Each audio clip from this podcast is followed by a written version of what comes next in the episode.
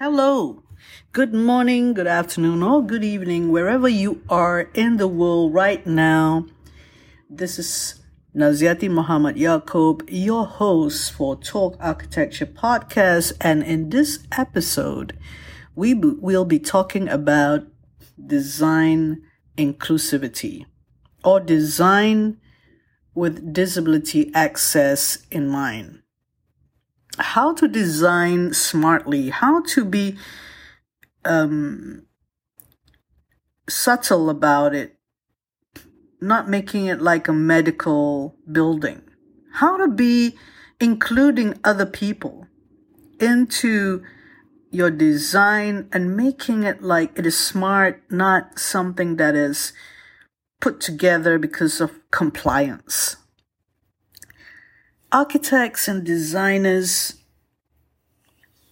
they were taught in architecture school to think or be mindful of the functional aspects of design, and your clients would as well when you prepare your drawings for submission.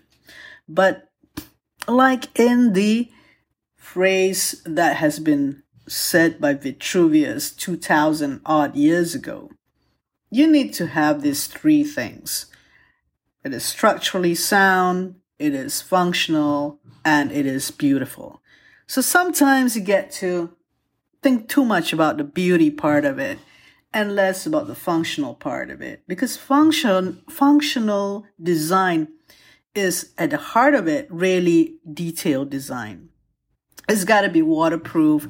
It's got to do all the things it needs to do to make it well-tempered, and some thermal comfort is happening so that you won't use energy excessively and able to operate, able to function well, able to do the activities that you need to do in the building.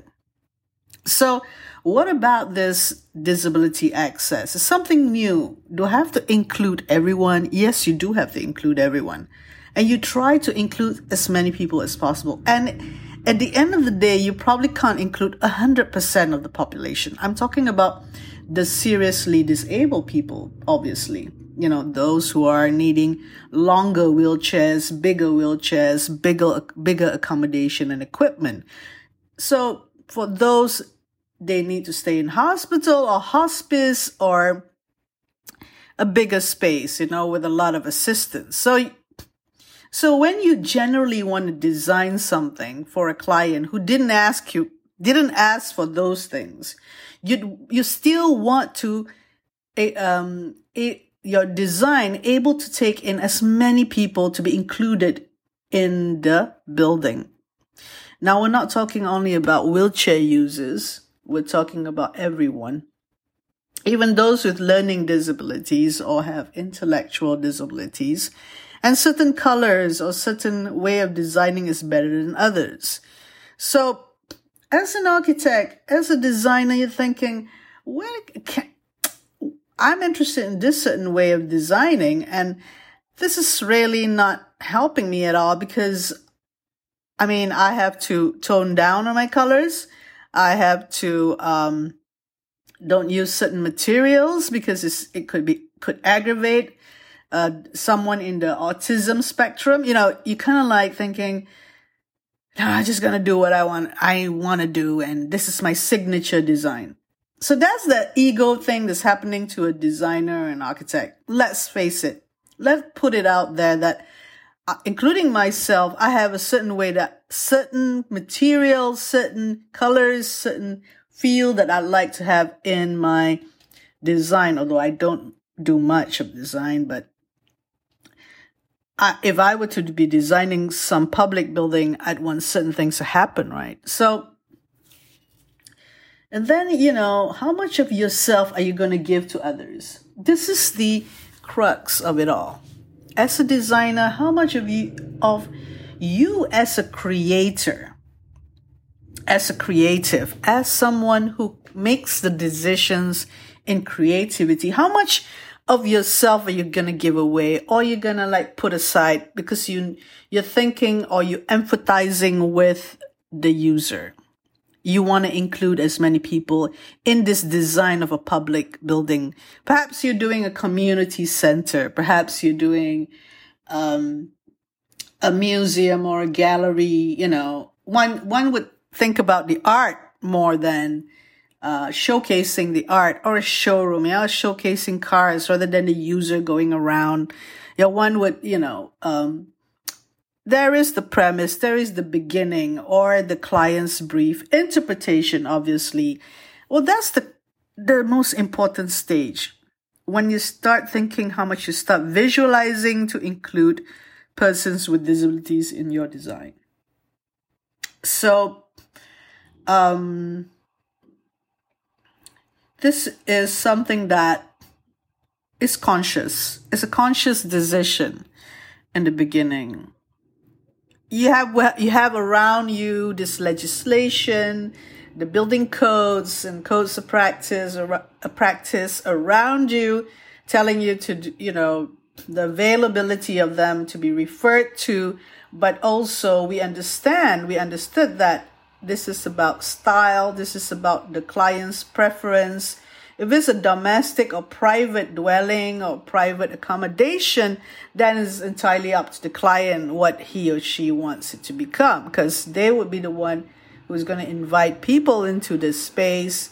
But if it's a public setup, even a family-owned cafe or an intimate bar, you could exclude persons with disabilities in maybe a historic building with lack of facilities for access, which I often find this complaint from my friends in England, because they use a lot of older buildings to have these nice cafes and stuff. And in Malaysia, we do have that issue as well with old shop houses rather than the new ones, and lack of access to some of these places. So you're limited in your choice. It's all about choice when it comes to accessibility in first world countries. It's all about choice, having a lot more choices.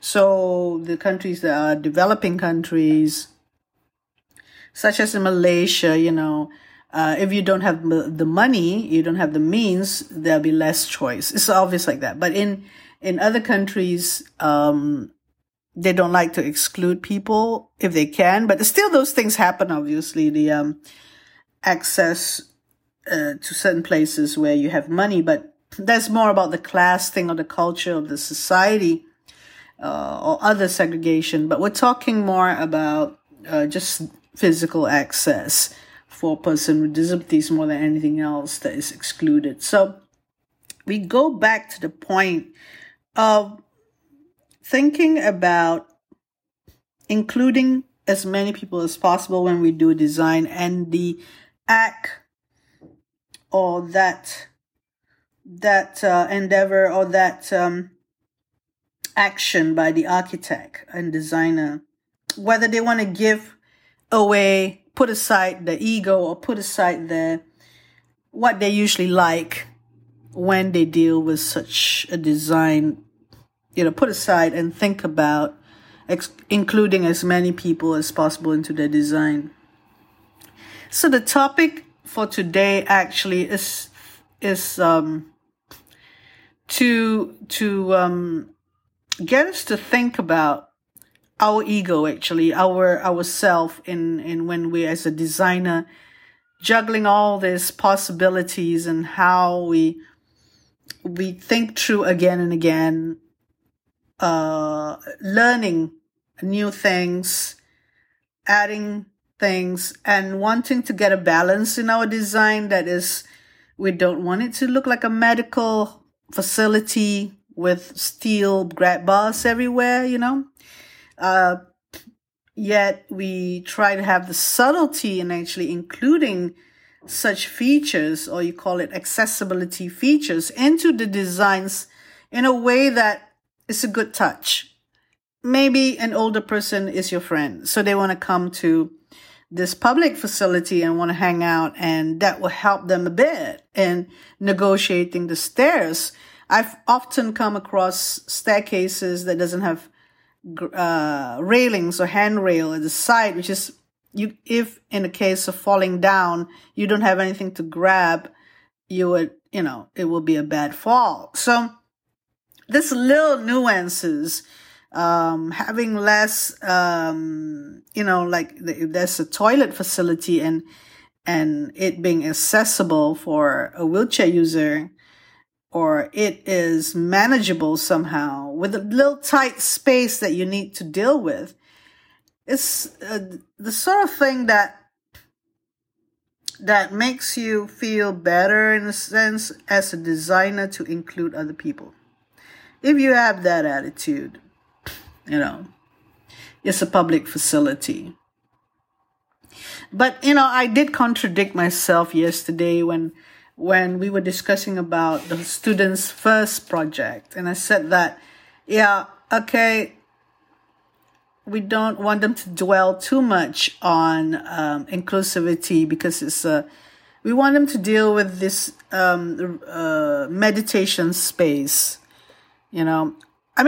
Personally, as a disabled person who goes around in a wheelchair, it's great if I could enter a space and be part of the space with everybody. But there are conditions that I have to go through. And I have to clean my tires if you normally take off your shoes, right?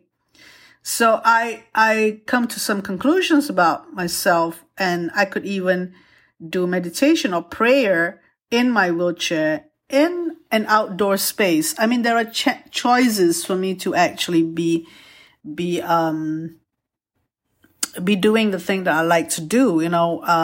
When you go to a facility that is called meditative space, you sort of think it is an alone thing. The act of meditating is you have to go and an individual has to concentrate on their own self, not other people. There's no social interaction. It's just deep breathing and concentrating on the levels of breathing, concentrating on being mindful, be present in the moment. And the scene around you or the environment really helps in actually hearing the birds chirping, or, the light breeze, or the rustling of the leaves. So, that sort of induced you to a very temporal, a very suggestive in sense of being mindful or focusing on yourself. So, if I had a choice to go to a place where it's kind of accessible and it's watertight and I can just sit there for an hour or so minding myself. And I don't know, if I were doing that, I mentioned to the other lecturers about the brief, and I said, students, they might think they want to do everything accessible, but there could be choices rather than just saying, you have to make everything accessible. You have to think about wheelchair user. Everything, it's like it ended up being a 5 weeks project of going into all these functional things, but the project is about meditative space and how the other senses, besides being physical or going around, the other senses need to actually be taken care of. And that could be a place where you need to climb, or a bit of stairs, or a bit of those things will happen, in the hypothetical setting. So just been giving my opinion that you don't have to go and impose on the students to think about accessibility as number one, because this is the thing that we're talking about, again, about the topic of inclusivity, designing with inclusion, not wanting it to be totally a medical building, because even disabled persons, not all of us are human rights activists or demanding our rights. We demand our rights strategically, because if you feel that you're being bullied or harassed or neglected, just say if you're in your condominium and you can't do much and you're paying the same with everybody else, that's something else. We're talking about, those are things, there are different contexts of things. The students will, at the end of the day, be mindful of this. And they may have to make a decision like everybody else. When you're an architect, you get a commission. You'd be thinking about, you talk to the client, do you want 100% accessibility? I say, okay, no, maybe 70%. You know, those are some decisions. Even if you don't talk to your client, you make the decision as well. You start thinking, how much of including people should I? Can I do a design that's so subtle that I can include 100% of people or almost 90%, 99% of people into this building? Now, that is really talking about thinking through and actually working out and reflecting a lot and doing your studies. And we're talking about material. We're talking about construction. We're talking about details. We're talking about ambience, everything. So, you know, when we ask the question, what sort of an architect should you be? Then if you're the architect who is mindful, who looks at subtleties, who are very sensitive to what you design.